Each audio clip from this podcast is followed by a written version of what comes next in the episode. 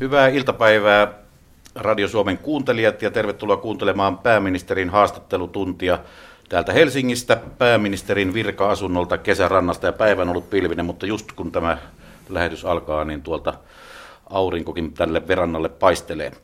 Hyvää iltapäivää pääministeri Juha Sipilä. Hyvää iltapäivää.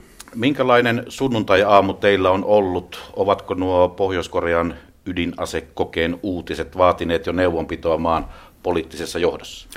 No toki viestittelyä asiasta on tehty ja, ja ulkoministeri otti hetki sitten kantaa asiaan. Totta kai Suomi tuomitsee tämän muiden maiden mukana. Edes vastuuton teko ja rikkoo kaikkia kansainvälisiä ydinaseiden rajoitukseen tehtyjä sopimuksia. Mitä nyt sitten tästä eteenpäin, niin YK turvallisuusneuvoston pitäisi kokoontua mahdollisimman pian ja, ja päättää – sanktioista. Näillä sanktioillahan pyritään mahdollisimman pitkälle rajoittamaan ne ulkomaan tulot, ne viennin tulot Pohjois-Korealta, joilla tätä ydinohjelmaa rahoitetaan.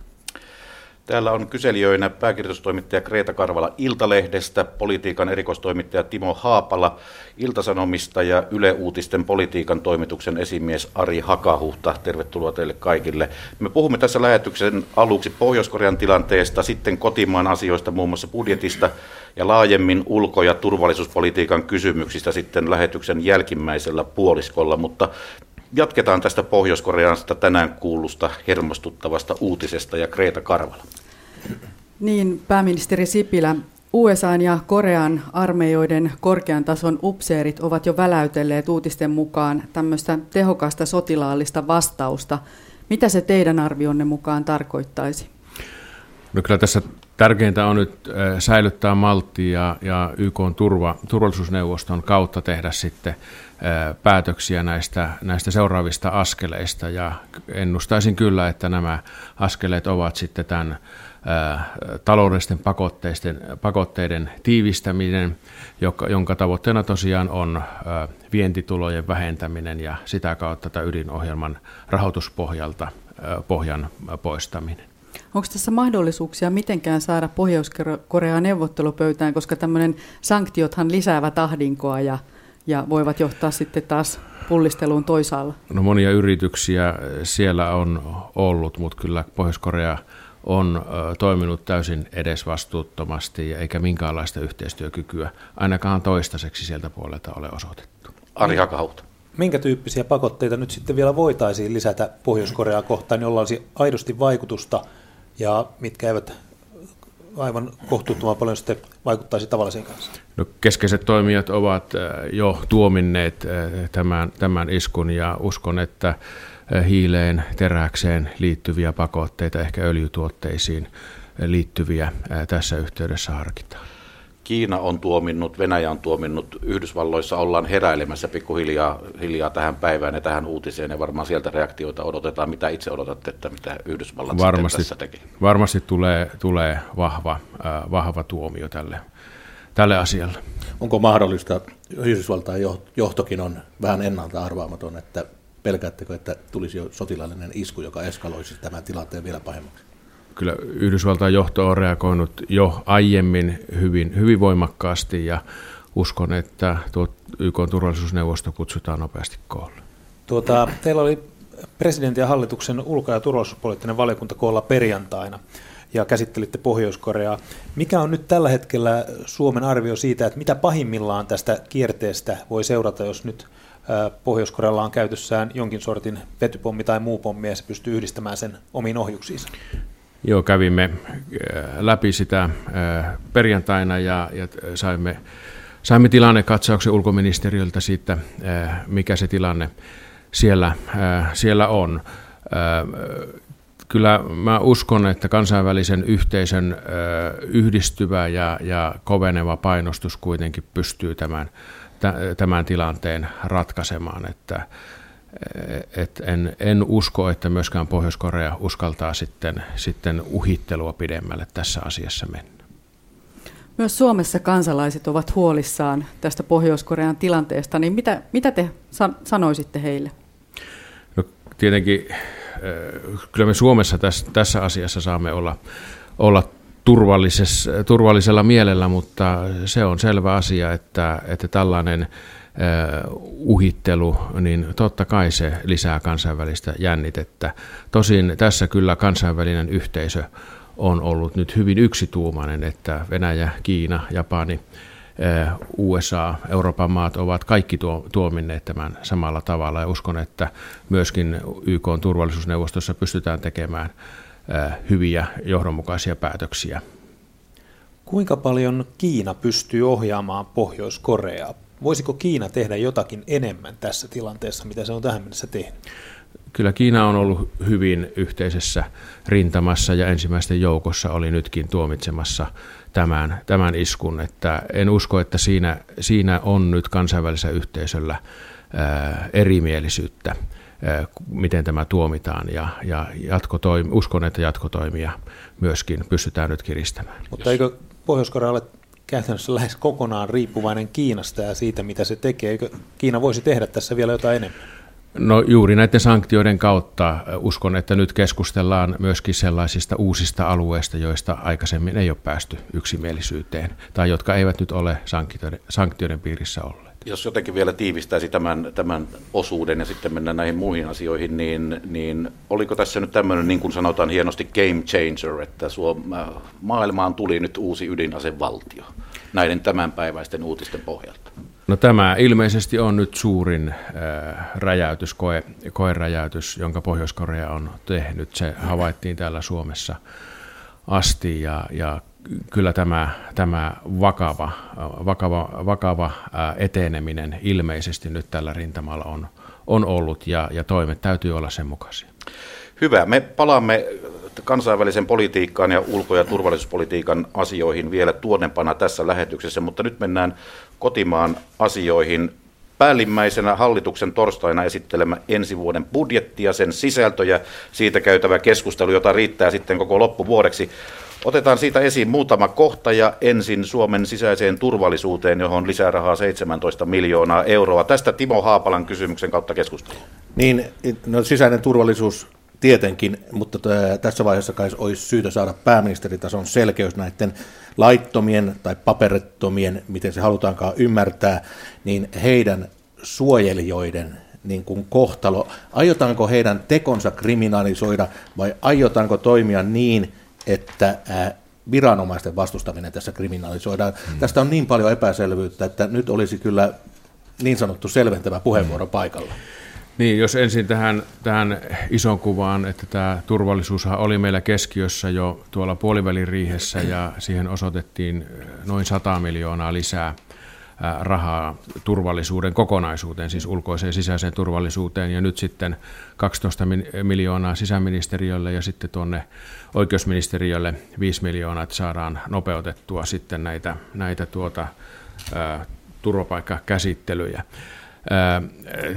Minua on vähän ihmetyttänyt tässä se, että, että tuota, niin kuin tämän tyyppisellä asialla politikoidaan. Mä uskon, että, että suomalaiset varsin hyvin ymmärtää sen, että eihän auttamista tässä millään tavalla krimin, kriminalisoida, että auttamista pitää pystyä tekemään edelleenkin niin Suomessa kuin kansainvälisestikin, ja, ja se pitää niin kuin erottaa tästä keskustelusta.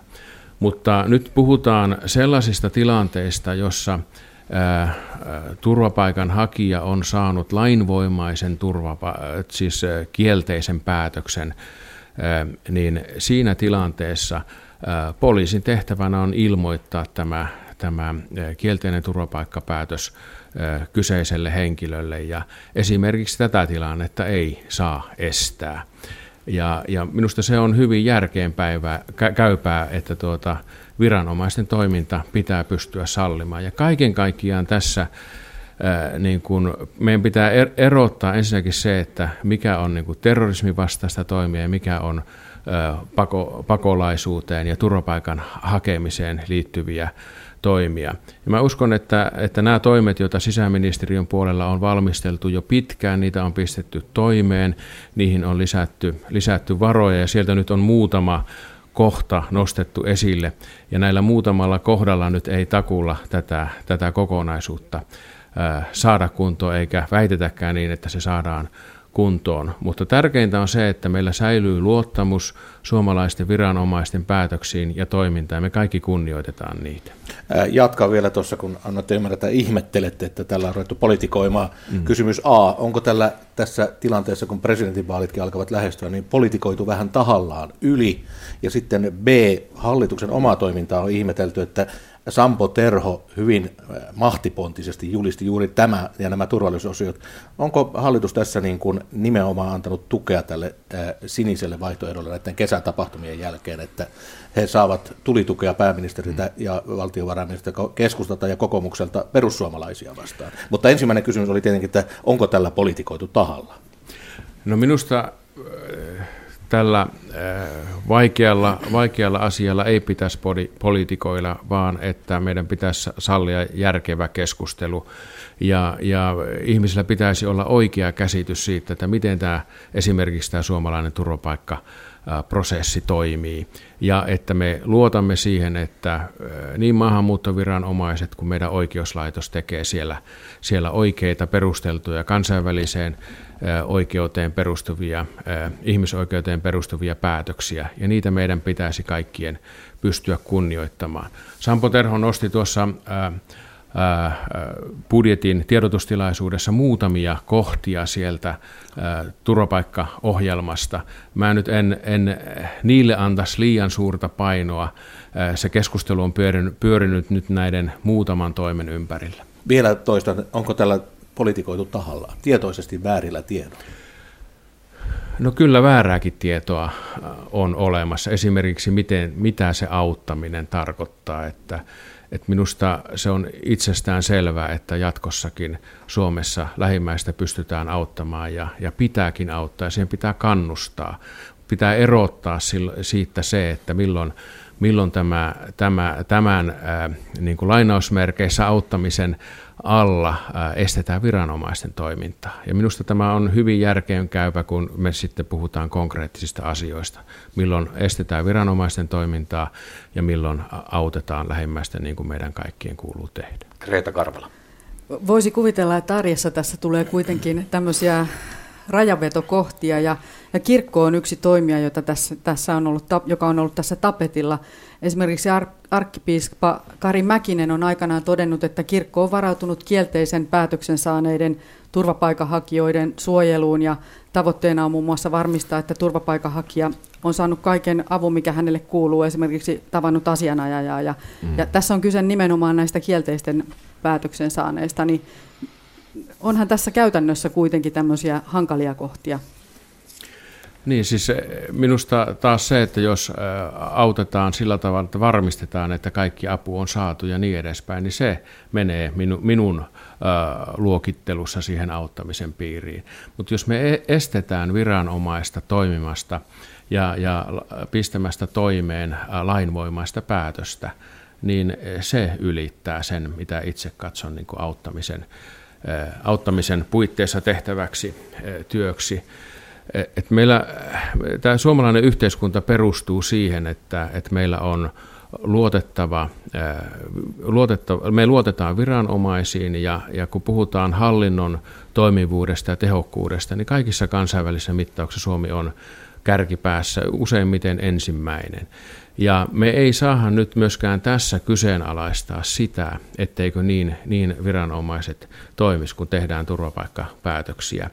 Ja, ja meidän oikeuslaitos sitten, sitten tuota, käsittelee valitukset ja tekee niistä päätöksiä. Silloin kun oikeuslaitos on käsitellyt sen, niin se saa lainvoiman ja, ja silloin meidän pitää toimia ja poliisi toimii sitten sen mukaisesti. Toimittaa eikö, kyseisen päätöksen hakijan tietoon. Eikö kirkonkin pitäisi totella tässä asiassa Suomen lakia. Jos se kielteinen päätös on tullut, niin se todennäköisesti useimmissa tapauksissa on kuitenkin mennyt lain ja oikeuden mukaan. Mielestäni myöskään kirkko ei saa estää viranomaisia toimeenpanemasta päätöksiä, jotka ovat saaneet lain voiman. Minusta tässä kulkee se raja. No, tässä luen nyt suoraan tämän pöytäkirjaotteen, mitä budjettiriihessä on sovittu. Täsmennetään laittoman maassa oleskelun edistämisen, esimerkiksi majoittamisen tai piilottelemisen kriminalisointia koskevaa lainsäädäntöä ja niin poispäin. Eli tässä majoittaminen kerrotaan esimerkkinä siitä, mikä olisi rikollista toimintaa mahdollista. Niin, silloin kun, silloin kun piilottelemisella estetään viranomaisen to, päätöksen toimeenpano, niin, niin kyllä se ainakin minun oikeustajuun istuu, että silloin, silloin ylitetään tämä, tämä raja. Siellähän on paljon, paljon muitakin toimenpiteitä ja, ja sisäministeri tulee kertomaan sitten tämän koko toimenpiteiden kokonaisuuden, kunhan tuo Turun tutkinta hieman etenee. Näitähän on valmisteltu jo oikeastaan koko hallituskauden ja, ja tuolta viime keväästä saakka sitten kiihdytetyllä tahdilla, että mä en nyt nosta sieltä muutamaa toimenpidettä toista, toista ylemmäs, koska tässä on kymmeniä, satoja toimenpiteitä, jotka, joita on tehty tai joita ollaan tekemässä. Mutta siis majoittaminen itsessään, sitä ei aiota tehdä rikollisiksi teoksi? Ei tietenkään majoittamista tehdä, tehdä rikolliseksi toiminnaksi. Sehän on selvä asia, se menee sinne aivan sinne auttamisen puitteisiin, mutta silloin kun puhutaan siitä, että, että piilottamisella estetään niin kuin viranomaisen toiminta, esimerkiksi silloin kun, kun tuota, tehdään palautuksen toimeenpanoa tai, tai niin edespäin, niin sillä meidän pitää vain luottaa siihen, että suomalaiset viranomaiset tekevät oikeita päätöksiä. Timo Haapala. Joo, mennään nyt vähän juristerian puolelle, mutta tarkoittaako tämä teidän näkemyksenne sitä, että jos ottaa suojeluun eikä sitä aktiivisesti kerro, niin ollaanko silloin jo harhapoluilla, vai pitääkö siitä niin kuin mm. nostaa lippusalkoja ja todeta, että minulla on pakolainen täällä. Eli tässä tullaan siihen kysymykseen, että jos suojelu ei ole rikos, niin miten siitä voidaan sitten tuomita? Niin, siis äh, mä nyt toistan tässä kyllä itseäni, mutta, mutta kyllä me jokainen ymmärretään, äh, milloin se toiminta on viranomaisen äh, päätöksen toimeenpanon estämistä ja milloin ei. Onko tästä aihepiiristä vielä kysymyksiä? Ari Hakahuhta vielä ja Joo. sitten mennään vähän muihinkin Ö, Nyt on paljon pidetty vahvoja symbolisia puheita tästä turvapaikkakäytännöstä. Jos lähdetään kauempaa historiasta, silloin kun tämä aalto alkoi, te puhuitte kodin luovuttamisesta turvapaikanhakijoille. Nyt sitten, kun Turun jälkeen budjettiriihestä tuli tuloksia ulos, niin puhuttiin kansallisen turvallisuuden käsitteestä. Sitten tässä oli terrorismilait yhdistetty samaan nippuun näissä keskusteluissa, että kaikki keinot poliisille terrorismia vastaan. Onko tässä menossa itseään kiihdyttävä kovien symbolisten puheiden kierre ja karkaako se käsistä? Niin, korostan sitä, että terrorismi ja, ja turvapaikanhakija, nämä pitää erottaa aina, aina toisistaan. Et meillähän tuli 2015 vuonna, ää, niin kuin muihinkin Euroopan maihin, poikkeuksellisen paljon ää, turvapaikanhakijoita, ja, ja ää, valta osa heistä on oikealla asialla, mutta, mutta niin kuin alusta pitäen olemme korostaneet kaikki, että et kyllähän tuohon joukkoon sitten liittyy mukaan myöskin sellaisia, joilla ei ole puhtaat jauhot pussissa. Ja, ja, ja tämä on, tää on selvästi lisännyt suojelupoliisin seurattavien ihmisten lukumäärää.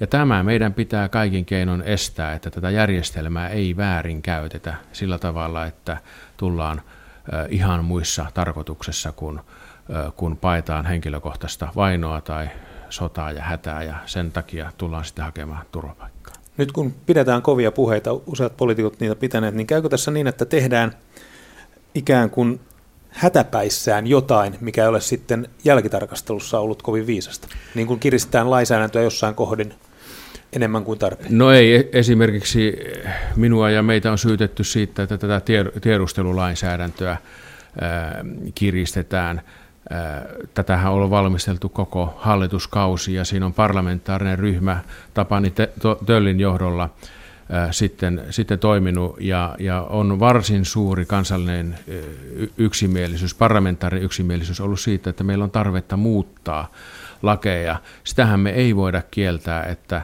terrorismi on tullut Eurooppaan ja, ja se, se on tässä viiden vuoden aikana merkittävästi kasvanut se uhka kaikissa Euroopan maissa ja että meidän pitää tehdä lisää toimia. Ja tämä tiedustelulainsäädännön tarkoituksena on saattaa Suomi samalle viivalle muiden EU-maiden kanssa sillä tavalla, että me emme ole tietyissä tilanteissa muiden tiedon ja avun varassa, vaan pystymme itsekin, itsekin tutkimaan asioita.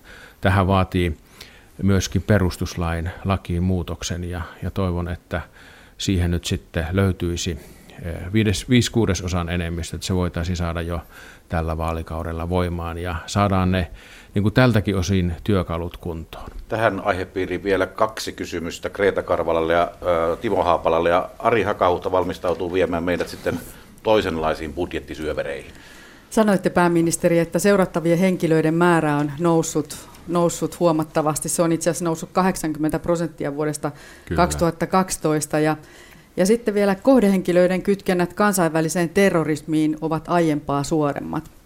No, tiedetään, että Suomessa myös on tällaisia saarnaajia tai soluja, joissa kehotetaan jihadismiin tai, tai saarnataan radikaalia islamia. Niin mitä te voitte näille tehdä?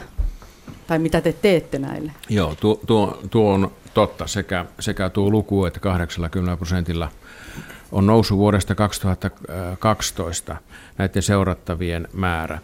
Mä olen tässä Turun tapahtumien jälkeen ja, ja ennenkin sitä äh, keskustelun näiden islamiyhteisöjen edustajien kanssa ja, ja myöskin nuorten kanssa – ja, ja yrittänyt saada siitä myöskin kuvaa, että, että millä tavalla tuo radikalisoituminen käytännössä tapahtuu ja houkutellaanko heitä siihen. Ja kyllä Suomessa on, on tällaista to, toimintaa. Ja eh, henkilö, joilla on radikalisoituminen ehkä jo siellä lähtömaassa alkanut, niin kyllä tällainen henkilö on äärimmäisen herkkä vaikutuksille, varsinkin siinä vaiheessa, kun on kielteinen turvapaikkapäätös tullut. Ja, ja tämä on niin kuin semmoinen kohta, johon me olemme erityisesti nyt kiinnittäneet huomiota. Ja tässä, tässä tuota, ehkä näiden kovien toimenpideiden rinnalla niin on jäänyt huomaamatta, että, että tässä budjettiriihessä päätimme myöskin eh, sellaisen verkoston kuin Radinet, joka tekee, tekee sitten eh, työtä sen eteen, että nämä nämä henkilöt saisivat niin kuin muuta tekemistä kuin, kuin lähteä tälle radikalisoitumisen tielle. Ja, ja se on äärimmäisen arvokasta työtä, työtä myöskin tällaiset pehmeät keinot, ja, ja meidän pitää tehdä niitä samaan aikaisesti, kun sitten lainsäädännöllä tehdään poliisille lisää valtuuksia. Niin, otapa kiinni vielä tuosta poliisille lisää valtuuksia, eli tähän, palaan tähän tiedustelulainsäädäntöön. Kyseessähän olisi ensimmäinen kerta, kun nykyisen perustuslain aikana joku hanke viedään kiireellisenä läpi. Ja tässä Aallonharjalla on sosiaalidemokraattinen eduskuntaryhmä. Öö, onko teillä ollut jotain välipuheita puheenjohtaja Antti Rinteen tai eduskuntaryhmän puheenjohtaja Antti Lindmanin kanssa, että miten SDP tulee tähän suhtautumaan, koska muilta osin tämä paketti alkaa olla niin kuin sillä selvä? Olen, olen käynyt keskustelua ja, ja heillä on edustus totta kai myöskin tässä parlamentaarisessa ryhmässä ja he kokoontuvat Töllin johdolla keskiviikkona ja, ja asiaa käydään läpi. Että tähän, tässä on nyt tehty työryhmien mietintöjä neljä kappaletta ja sen lisäksi tämä parlamentaarinen seurantaryhmä on toiminut ja nämä mietinnöt on olleet nyt lausunnoilla ja sen pohjalta nyt sitten hallitus tekee sitten hallituksen esityksen näistä, näistä kysymyksistä.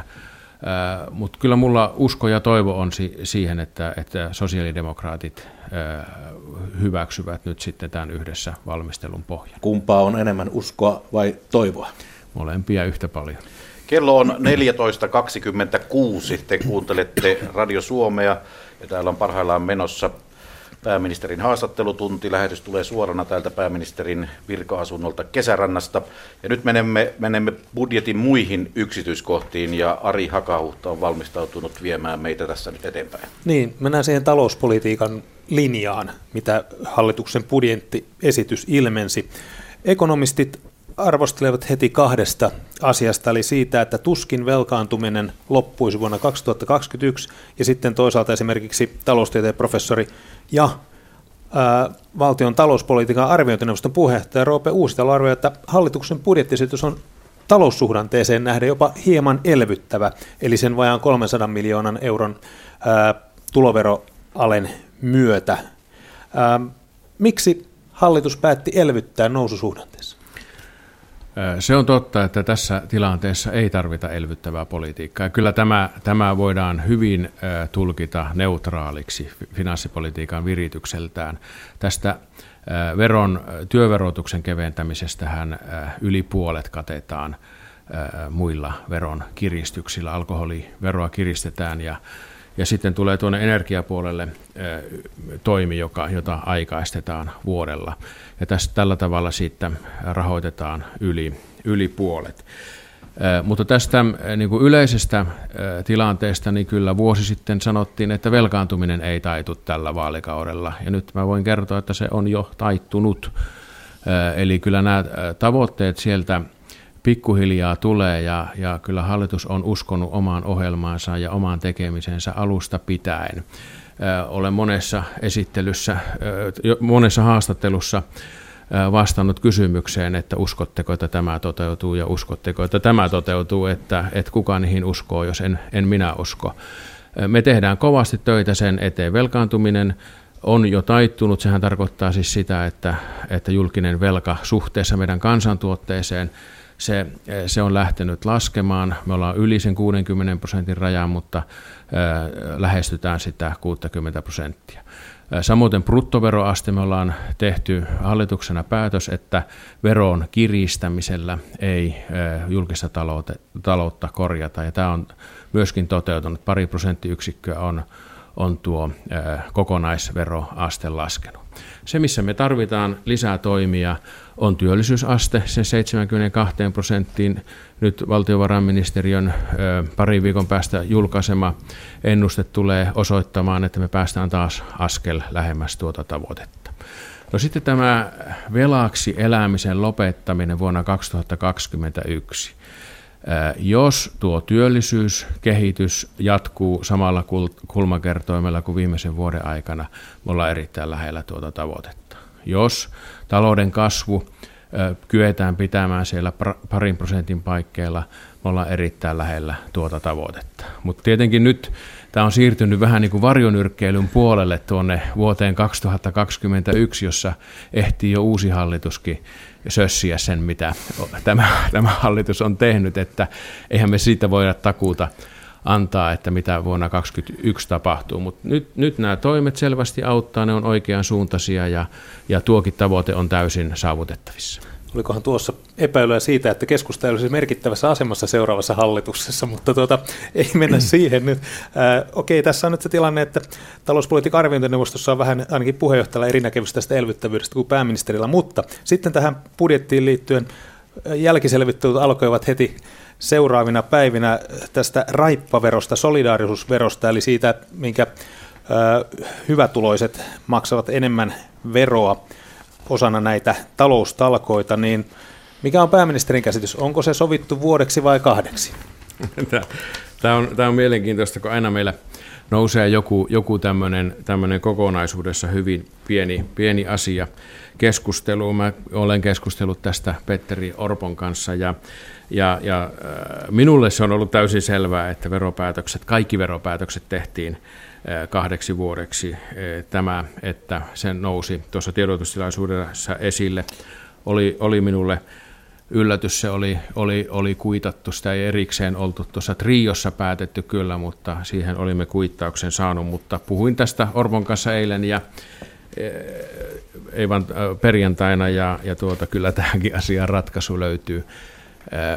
Tämä nyt ei ole kovin iso asia tässä kokonaisuudessa. Mutta mikä se ratkaisu on vuodeksi vai kahdeksi? No, jos sitten on epäselvää, niin kyllä se täytyy se keskustelu nyt ensin käydä. Timo Joo, mä jatkan hyvin lyhyesti tästä raippaverosta yhden kysymyksen, esitän sitten toisen kysymyksen, mutta tämä lyhyt kysymys.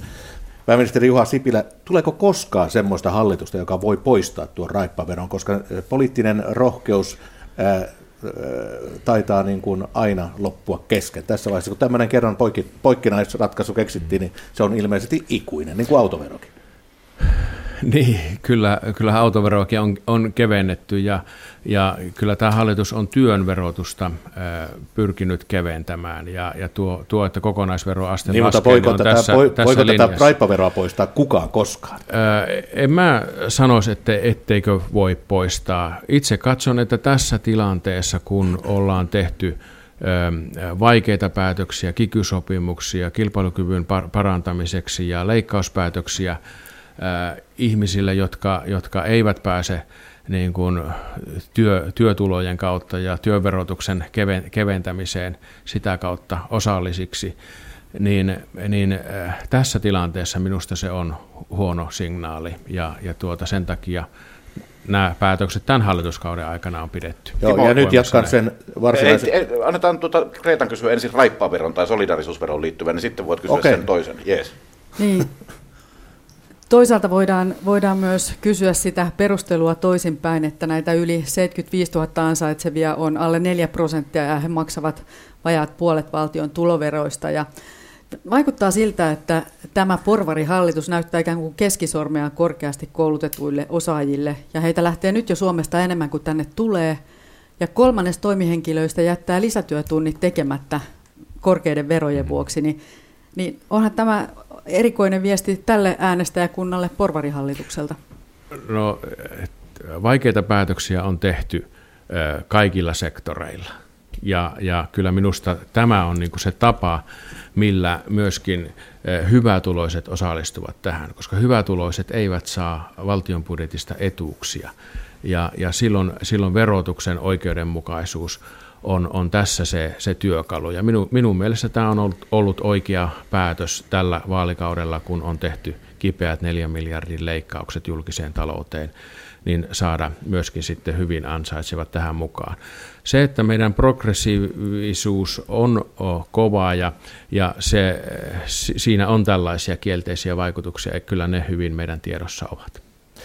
Joo, minä niin. palaan, palaan nyt tähän niin sanottuun kompensaatiokysymykseen, eli kun puhutaan nyt kikystä, ja äh, kun on kuunnellut vasemmisto-opposition näitä keihäänkärkiä, mitä tullaan varmaan ensi viikolla jo eduskunnassa kuulemaan, niin nämä julkisen sektorin lomarahat, ja siellä tämä ongelma säilyy. Onko nämä lomarahojen leikkauksen kompensaatio nyt ollut riittävä vai missä mennään tässä suuntaessa, että kärsikö julkisen sektorin ehkä heikkotuloinen väki tässä kuitenkin nyt muita enemmän ja minkälainen viesti tämä on niin kuin, syksyn työmarkkinakierrokselle, liittokierrokselle? Hmm. Siis nämä, kun hallitus on pieni- ja keskituloisiin kohdistanut nämä, nämä veron kevennykset, niin vaikka otetaan huomioon se lomalta paluu rahan leikkaus, jonka työmarkkinajärjestöt sopivat osaksi kikysopimusta, niin, niin vaikkapa 2500 euroa ansaitseva, joka on ollut alle 15 vuotta julkisen sektorin palveluksessa, niin hänenkin tulot pikkusen nousee tai on noussut näiden veroratkaisujen vuoksi, muistaakseni neljä euroa kuukaudessa. Mutta se on selvä asia, että kun verrataan sitten vastaavaan yksityisen sektorin työntekijään, niin siihen nähdenhän sitä eroa on syntynyt, koska saman veronalennuksen on saanut myöskin yksityisen sektorin työntekijä. Mitä tulee tähän isoon kokonaisuuden kilpailukykysopimuksen vaatimista valtion toimista, että me kompensoidaan niiden maksujen siirtyminen työnantajilta työntekijöille, niin ne oli tehty jo täksi vuodeksi ja ensi vuodeksi. Ja nyt sitten, kun tehtiin tämä veronkevennys ensi vuoden budjettiin, niin se kattaa myöskin sen puuttuvan osuuden, eli yhdeksän, vuoden 2019 osuuden. Eli nyt me olemme kilpailukykysopimuksen äh, valtion velvoitteet hoitaneet koko, koko vaalikauden osalta. Onko tällä tulkinnalla katetta, että äh, hallitus vähän fuulaa, eli yritysten maksuja on helpotettu ja siirretty niitä veronmaksajien kautta ja nyt annetaan verokevennyksiä veronmaksajille otetaan kuitenkin ulkomaista lainaa, eli tavallaan ulkomaisella lainalla rahoitetaan suomalaisia yrityksiä. No, tämä on vähän sama asia kuin jos tekisimme devalvaation. Eli, eli tämähän on tämmöistä devalvaatiota tietyllä tavalla matkiva toimenpide, mikä, mikä pystytään yhteisvaluutan olosuhteissa tekemään. Ja, ja se, että se on auttanut nyt oikeasti suomalaista vientiteollisuutta, niin, niin se näkyy näissä työllisyysluvuissa. Meillä on 49 400 työtöntä työnhakijaa vähemmän kuin, kuin vuosi sitten, kun puhutaan heinäkuun luvuista. Ja, ja kyllä tämä rupeaa näkymään siellä ja se on tämän kasvun, tämä kasvu on nyt kovalla pohjalla, kun vienti vetää ja, ja Suomen jälleen kerran investoi. Tämä on tämmöinen EU-ajan D-pilleri Suomessa. No sitä voi kutsua sellaiseksi, mutta sanotaan näin, että sen, sen käyttäminen on kyllä aika, aika vaikeata ja, ja tuota, missään muussa EU-maissa tällaista D-pilleriä ei ole pystytty, pystytty käyttämään. Tästä tulee kyllä tuota EU-piireistä aika paljon ihmetystä ja kiitosta siitä, että Suomi pystyy niin kuin tällaisen kerta hypyn tekemään kustannuskilpailukykyyn. Et nyt kun saadaan vielä ne tuottavuuden piirissä olevat tavoitteet täytettyä, niin, niin tämä rupeaa näkymään myöskin pitkäajan kasvuna Suomessa. Ari. Vientiteollisuus mainittu. Metsäteollisuus ja paperiliitto, paperityöntekijät neuvottelevat palkankorotuksesta paraikaa.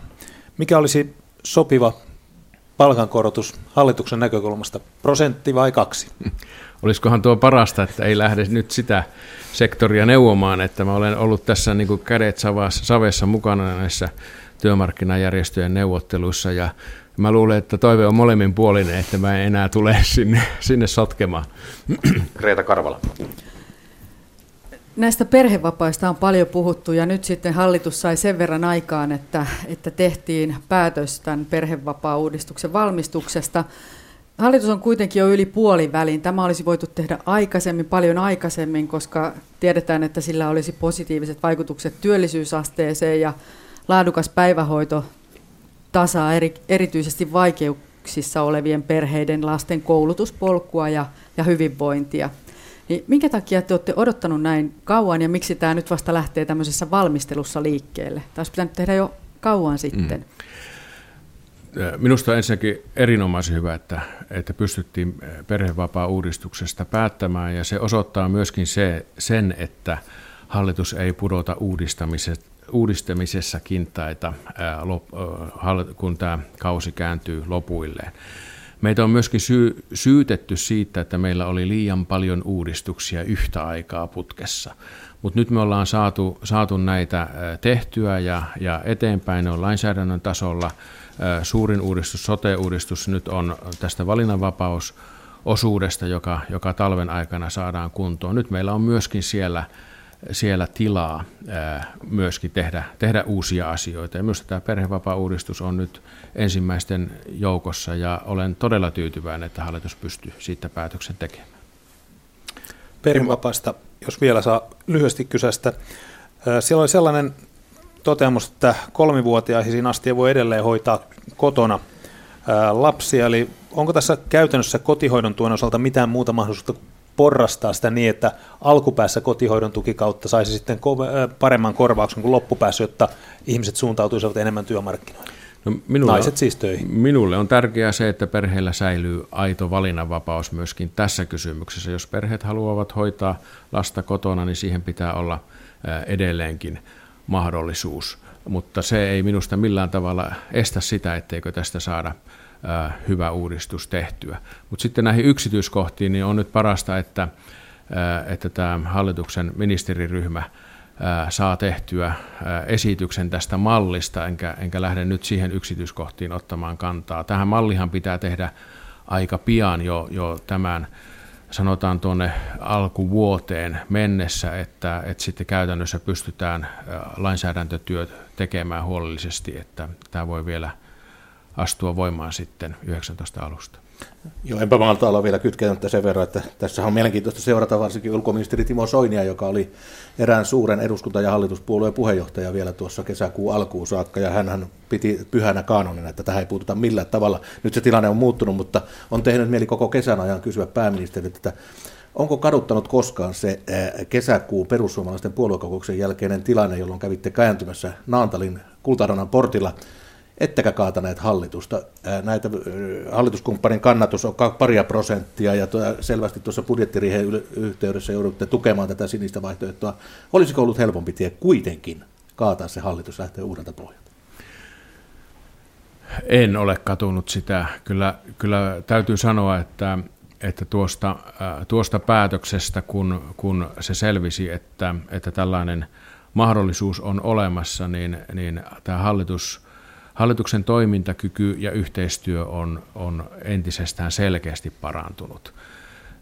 Päätoimittajat oli täällä kylässä perjantaina ja, ja, ja tästä kysyttiin ja, ja silloin samalla tavalla myöskin vastasin.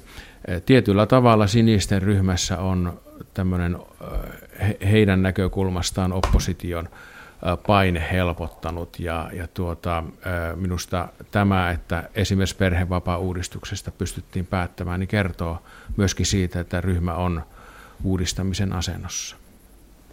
Presidentti Niinistö hän kritisoi tätä, että se olisi ollut demokratian kannalta parempi, että te olisitte hajottanut sen hallituksen. Niin, tämä kuuluu selkeästi pääministerin päätösvaltaan tehdä tästä, tästä päätös ja, ja eduskunta, eduskunnan luottamuksen varassa hallitus jatkaa. Ja kun eduskunnan luottamus testattiin heti, se oli minulle olennaista, että, että annan pääministerin ilmoituksen ja, ja eduskunnan luottamus äänestetään samoin tein.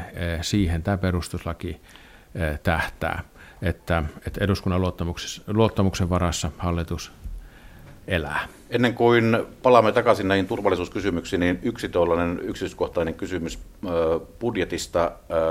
Viime viikolla Hailuodon kunnanjohtaja, pitkäaikainen kunnanjohtaja oli jäämässä eläkkeelle ja viimeisenä työpäivänä hän kuuli, että Hailuodon silta mm. on sitten saamassa niin kuin kunnollisen alun. Mistä se tämä Hailuodon silta sitten yhtäkkiä pompsahti sinne? No sitä lienee suunniteltu 50 vuotta, niin, kyllä. ettei se varmaan yhtäkkiä mistään tullut, mutta miksi se pystyttiin nyt päättämään, niin siinä on kaksi tekijää. Ensinnäkin se on hankkeena valmis sillä tavalla, että sillä, se ympäristölupa YM-prosessit on nyt siinä vaiheessa, että sitä voidaan päättää.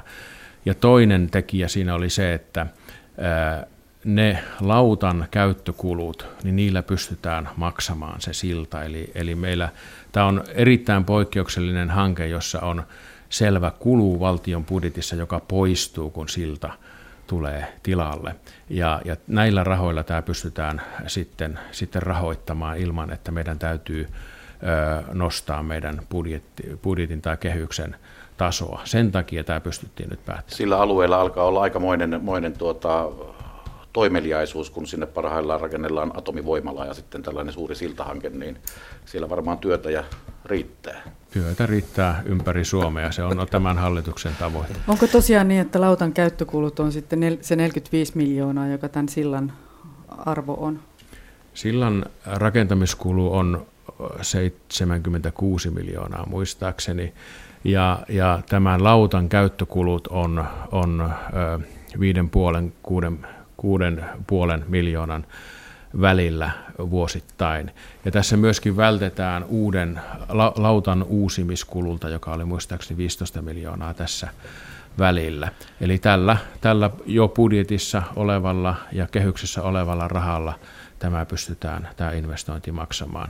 Tämä on niin hyvä esimerkki tällaisesta, tällaisesta julkisesta hankinnasta, joka, jolla pystytään ää, sillä poistuvalla kululla – se äh, hankkimaan. Mutta se, että sitten, äh, sitten näitä, näitä on esitetty sitten sama, samanlaisiksi, ja tässä pitää olla aika korkea kynnys siihen, että todellakin näin sitten, sitten on, että sieltä poistuu kulu. Tämä on ehkä, ehkä selkein esimerkki tällaisesta hankkeesta. Timo Haapala tökkii kynällä niin, että anna nyt mennä. Eikö tekisi mieli kysyä tietenkin, että mitä tapahtuu Hailuodon luonnolle, kun oululaiset ryntäävät ja kempeleläiset ja kaikki sinne sakilla asuttamaan sitä luonnonmukaista saarta, mutta enpä kysy, vaan sen sijaan kysyn poliittisista virkanimityksistä, nimittäin äh, hallituskin oli kovasti tukemassa Hannu Takkula, EU-edustaja keskusta, hänen valitsemistaan äh, Euroopan tilintarkistustuomioistuimen jäseneksi. Palkkakin on hyvä, yli 21 tonnia kuukaudessa. Ja ylipäätään nämä virkanimitykset, on puhuttu myös Timo Soinin siirtymistä Euroopan jälleenrakennus pankin johtoon Lontooseen, mutta kun siinä on vain semmoinen homma, että pääministeri itse lupasi, kun hallitus aloittaa, niin tämmöisiä poliittisia virkanimityksiä ei pitänyt tulla. No ensinnäkin äh, en ole koskaan sanonut sitä, etteikö äh, poliitikon taustalla voisi pätevöityä johonkin tehtävään. Mutta tässä on käytetty esimerkkinä äh, Kelaan pääjohtajan nimitystä, josta, josta minulta kysyttiin ja puolueelta kysyttiin, että kenet te nimitätte että se on keskustan paikka. Mä sanon, että tällaisen ajattelun aika on ohi. Me emme tule antamaan minkäänlaista ohje, ohjeistusta puoluetoimistosta tällaisiin, tällaisiin tehtäviin. Ja tätä tarkoitan sillä, että poliittisten virkanimitysten aika on ohi. Mutta kun haetaan Euroopan tuomioistuimen jäsentä, niin kyllä sitä tehtä, siihen tehtävään pätevöityy sillä, että on pitkäaikainen kokemus Euroopan parlamentissa. Hän on, hänellä on myöskin tohtorin tutkinto, hän on myöskin opiskellut näitä aiheita ja hänellä on Euroopan parlamentissa kyseisten valiokuntien tehtävät olleet. Eli, eli ei me myöskään voida, voida niin kuin tällä politiikalla saastuttaa ihmistä hakemasta sellaisiin tehtäviin, jossa nimenomaan pätevöityy Euroopan unionin tehtävissä. Niin tarkennettakoon tietenkin, että Hanna Tokkala ei ole mikään tuota, niin tilintarkastusihminen, hän on kasvatustieteiden tohtori. Millä äh, kulmalla ajattelette esimerkiksi suomalaisten äh, hyväksyttyjen tilintarkastajien kuuntelevan tämmöisiä puheita, että t- tässä maassa olisi varmaan löytynyt virkamies? Tässä tehtävässä ei haeta äh, juridista tai, tai tilintarkastusosaamista, vaan Euroopan instituutioiden tuntemusta.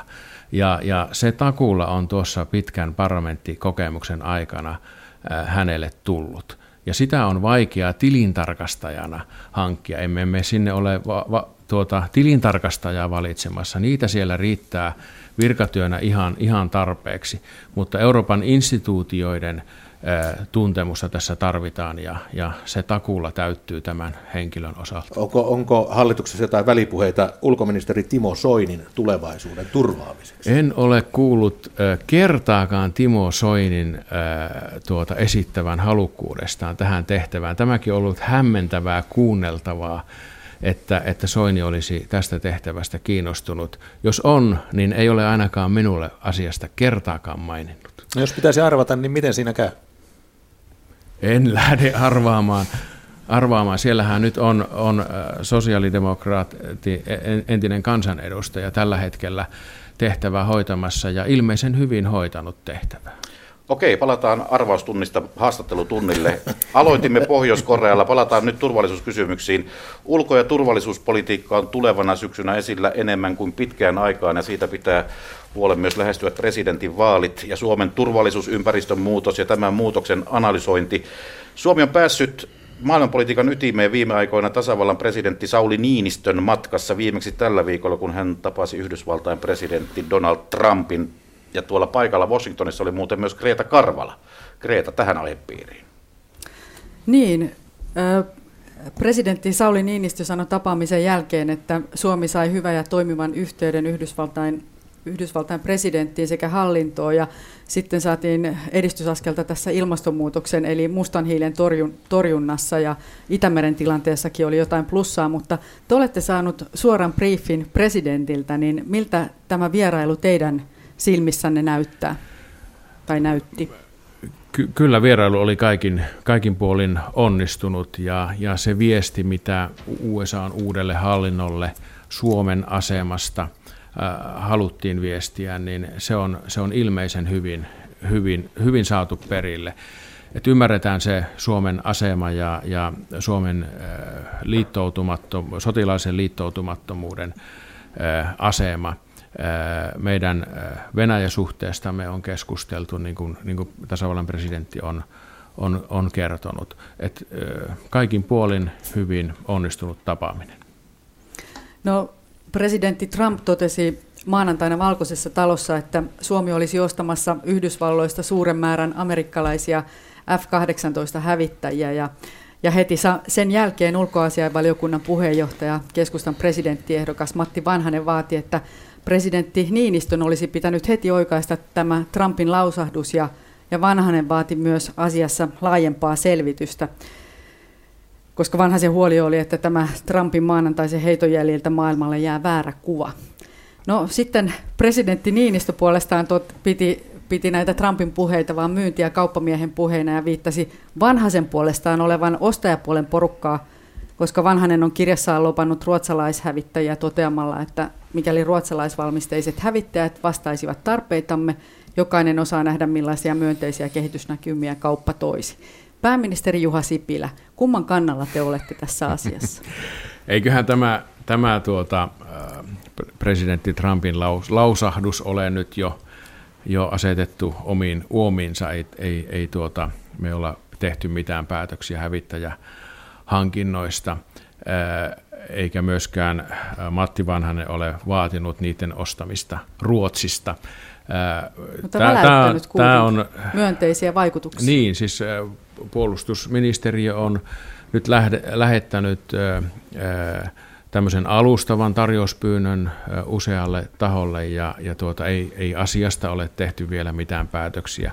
Ja sitä paitsi sen tekee seuraava hallitus, että parempi, että niitä ei nyt kukaan lähde ennakoimaan. Te olette pääministeri Eurooppa-neuvoston jäsen ja tämä keskeinen suomalainen myös turvallisuusarkkitehtuuri on aina ankkuroitunut tähän Euroopan unioniin siitä asti, kun siellä Suomi on ollut mukana, niin arvioikaa Euroopan unionin näkökulmasta tuota tulevaa turvallisuussyksyä ja sitä, että mitä siellä voi muassaan tulla, niin mitä sanotte? On tulossa erittäin mielenkiintoinen syksy myöskin tuolla Euroopan neuvostossa. Tämä Suomen pitkään ajama puolustusyhteistyön tiivistäminen, tämä on nyt saanut yllättävän nopeasti vauhtia. 2016 kesällä kävin, kävin Ranskassa ja teimme siitä yhteisen lausuman, mihin suuntaan sitä pitäisi kehittää, ja enpä silloin olisi arvannut, että näin nopeasti sitten tämä, tämä yksimielisyys on löytymässä tuolla Eurooppa-neuvostossa. Eli, eli tämän syksyn aikana viimeistään alkuvuodesta tehdään sitten päätöksiä siitä, että mitä tuo käytännössä tarkoittaa. Meillä ei saa nyt olla myöskään väärä käsitys siitä, mitä, mitä se on, että ei tässä olla Euroopan unionin mitä yhteistä armeijaa perustamassa. Se on kaukana siitä, mitä teemme, mutta otamme nyt ensimmäisiä askeleita sitten puolustusyhteistyön tiivistämisessä. Ja tämä on ollut Suomen tahtotila ja, ja, ja me olemme olleet tässä erittäin aktiivisia erityisesti Saksan ja Ranskan suuntaan, mutta myöskin sitten naapuri Ruotsin kanssa tästä on puhuttu. Mutta jos vielä jatkan sillä, sen verran, että näitä EU-asioita on nyt sen verran paljon listalla. Me puhutaan Euroopan tämän rahaliiton kehittämisen jatkoaskeleista, puolustusyhteistyöstä.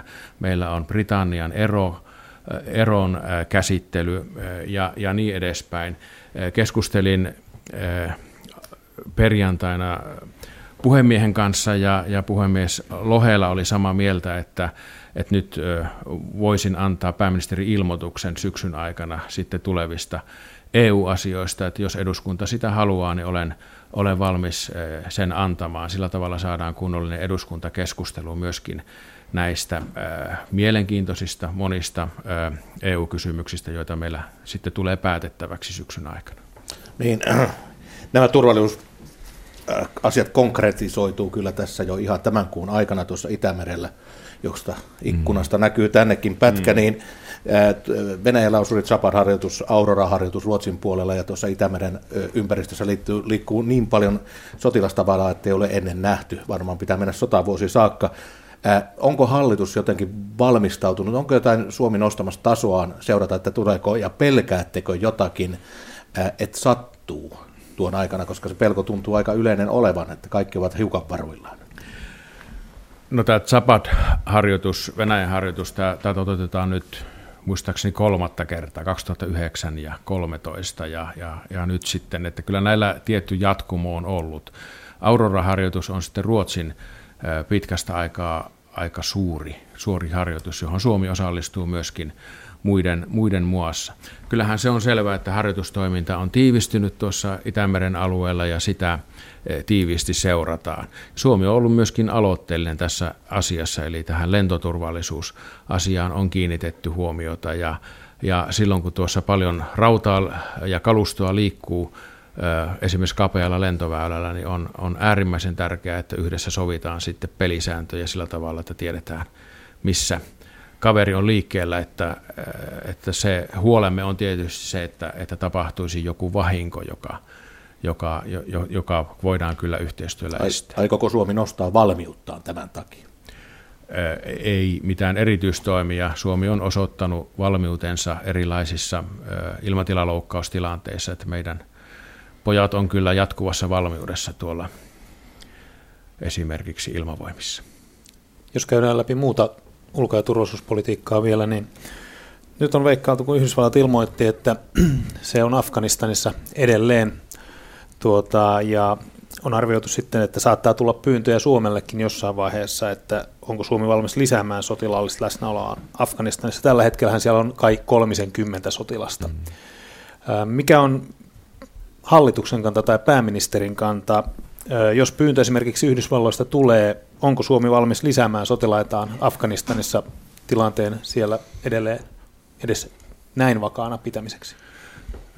Suomihan on lisännyt rauhanturvaoperaatioitaan ja niissä tehnyt lisäpäätöksiäkin, eli, eli tuolla Libanonissa olemme nyt suuremmalla joukolla sen vuoksi, että Ranska pyysi osana sitä heidän avunpyytöään Suomea vapauttamaan ranskalaisia joukkoja sieltä. Irakissa meillä on operaatio, joissa, joissa olemme vahvistetusti mukana. Afganistanista voi tulla pyyntöjä ja, ja se tietenkin sitten käsitellään erikseen, että niissä raameissa, mihin meidän talous venyy, niin me olemme kyllä olleet näissä rauhanturvaoperaatioissa mukana. Pari minuuttia meillä on vielä jäljellä, Kreta.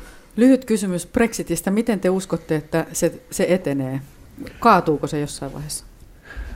Se tulee olemaan kyllä mielenkiintoinen prosessi, että tässä on selvinnyt nyt kesän aikana, että Britannia on ollut valmistautumattomampi kuin itsekin ajattelin tähän prosessiin. Tämä tulee olemaan valtava työ, mikä heillä on edessään. Meidän pitäisi päästä syksyn aikana siihen ensimmäiseen vaiheeseen, eli me ollaan nämä, nämä kansalaisia koskevat kysymykset, siis työskentelyoikeuksiin niin edespäin, rahoitukseen liittyvät kysymykset ratkottu, jolloin me päästään keskustelemaan siitä tulevasta suhteesta. Kyllä tämä aikataulu nyt tässä vaiheessa vaikuttaa aika tiukalta. Toivottavasti siinä pysytään. Voitteko se veikata sitä, että kaatuuko se vai? En lähde kyllä sitä, sitä veikkaamaan, mutta tuota, toivottavasti aikataulussa pysytään. Siellähän on monenlaista spekulaatiota il, ilmassa olemassa tuota, Britanniassakin, että miten, miten tässä todella niin kuin lopulta käy, mutta nyt me kaikki elämme sen mukaan, että Brexit on tosiasia, kansa on äänestänyt Britanniassa ja, ja, ja me hoidamme osaamme sitten, että saadaan neuvoteltua sopimus. No niin, tässäpä oli tämänkertainen pääministerin haastattelutunti. Tämä tuli suorana täältä kesärannasta. Tuossa vieressä on muuten Tamminiemi ja tänään on Kekkosen syntymäpäivä.